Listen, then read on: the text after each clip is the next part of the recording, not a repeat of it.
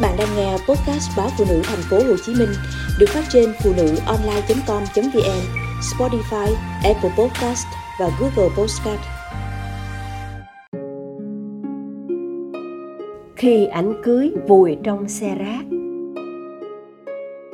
Bước vào một cuộc tình duyên, ai cũng mong muốn cùng nửa kia đi hết dài rộng năm tháng, giấc mơ hạnh phúc cùng nhau dựng nên. Những album ảnh cưới được gom tiền thực hiện hoành tráng để lưu giữ thời khắc ngọt ngào thơ mộng. Vậy nhưng khi tình tan, hình ảnh đôi lứa lại là điều người trong cuộc muốn quên nhất.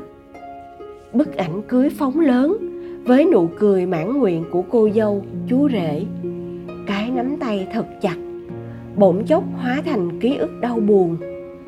Cuối cùng, ảnh cưới bị bỏ ra thùng rác như mọi thứ phế thải vô giá trị trên đời. Những người công nhân môi trường bất đắc dĩ đảm nhận thêm nhiệm vụ chuyên chở kỷ vật tình yêu về nơi tập kết rác. Có thể với nhiều người, đấy là chuyện hiếm gặp. Nhưng một công nhân vệ sinh cho biết, chúng tôi đi nhặt rác, gặp ảnh cưới bị vứt đi là chuyện bình thường. Thỉnh thoảng, mấy chị em còn nói đùa, ảnh chụp mấy chục triệu đồng, ảnh còn mới mà không bán được đồng nào, tiếc quá. Rồi có khi ngồi kháo nhau rằng, đôi này có tướng phu thê, thế mà lại không ở được với nhau. Dường như trong rất nhiều cách xử lý kỷ vật tình yêu thì vứt ra thùng rác cho khuất mắt, rảnh nợ hẳn là phương án nhanh gọn. hai mươi ba tháng Chạp, ngày cúng Táo Quân cách đây một năm. Khi mọi người tất bật đi thả cá tiễn ông Công ông Táo về trời, thì cô gái có tài khoản Facebook là hát hát a lại mang ảnh cưới của mình và chồng cũ đi vứt ở thùng rác. Không những thế, cô còn ghi, người ta đi thả cá, tôi đi thả rác. Khi chồng cũ đi lấy vợ mới, ảnh chính chủ, như một cách đay nghiến sự phản bội của người chồng. Hình ảnh cô đứng cạnh những bức ảnh cưới có kích thước to nhỏ khác nhau, tự tay cầm thả từng bước vào thùng, khiến không ít người tranh cãi. Bức ảnh cưới với cặp cô dâu chú rể ngồi tựa vào nhau, miệng cười tươi hết cỡ, nhưng lại chu du trên xe rác đi khắp thành phố, cũng từng gây xôn xao một thời. Hay giữa đồng không mông quạnh, xung quanh là phế liệu rác thải, có hai bức ảnh cưới đặt cạnh nhau, khiến nhiều người phải chua chát bình luận. Cứ nghĩ là nhà chật nên họ mang ra đây để tạm đi. Thật buồn khi chú rể mặc vest, cô dâu mặc váy trắng bồng bềnh, tinh khôi của ngày hôm qua vẫn cùng nhau đứng đó. Nhưng ngày hôm nay thì đã chẳng còn lại gì cho nhau.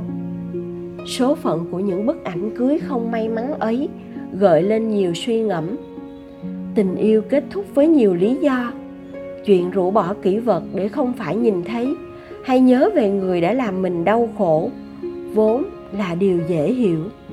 Tuy nhiên, việc vứt ảnh cưới ra thùng rác để mặc người khác dẫm đạp lên, hay tùy nghi ném khắp những nơi bẩn thỉu, sử dụng vào những mục đích không mấy tốt đẹp, hoàn toàn không phải là cách hay. Bởi dù sao, những bức ảnh có mặt kẻ thù đó cũng có cả mặt của mình nữa. Vậy nên, hãy chọn cách ứng xử sao cho đẹp nhất, nhẹ nhàng nhất sau ly hôn. Ví như có người khi bình tĩnh đã in một bức ảnh khác dán chồng lên bức ảnh cưới để tận dụng khung cũ. Có người bọc giấy báo, cất kín sau tủ để tương lai con cái lớn lên vẫn có thứ để hình dung về tình yêu đã tạo ra mình. Có người đốt bỏ ảnh cưới thành tro tàn bay đi trong gió để không phải nghĩ ngợi gì về nó nữa. Có người mặc kệ cứ để đấy, lười biếng không vứt đi, cho đến khi nhìn lại thấy hoàn toàn bình thường, không còn thôi thúc muốn vứt bỏ nó đi nữa. Bởi sau tất cả, khi lòng đã nguội lại, sau cuồng phong giận dữ hay tổn thương thù hằn, sẽ thấy dù sao người ấy cũng đã từng là một lựa chọn. Cuộc hôn nhân dù ngắn dài, hạnh phúc hay khổ đau cũng đã là một khoảng thời gian mình đã từng yêu và sống thành thật. Cứ xem như không có duyên cùng nhau đi tiếp con đường, sẽ thấy nhẹ nhàng hơn rất nhiều.